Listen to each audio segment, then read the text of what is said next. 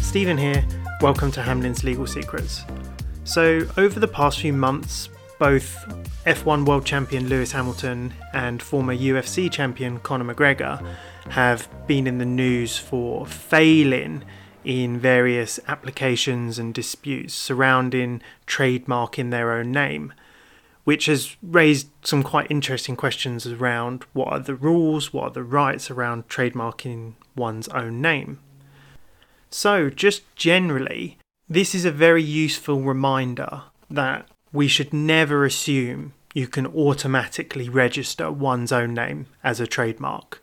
In some instances, if your name is unique enough, it might have enough distinctive character to be registered as a trademark, but most common names have the chance of lacking this distinctive character for successful trademark protection.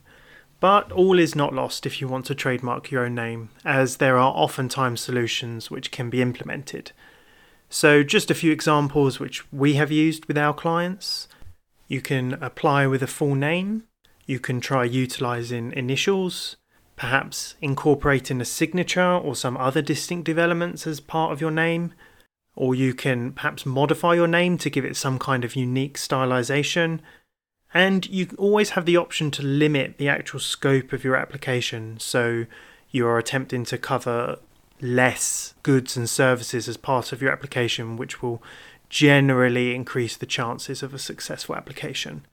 So there's quite a few things to think about there in terms of trademarking your own name. If you're considering applying for a trademark including elements of your name or would like broader advice on how best to protect your brand, then please don't hesitate to get in touch.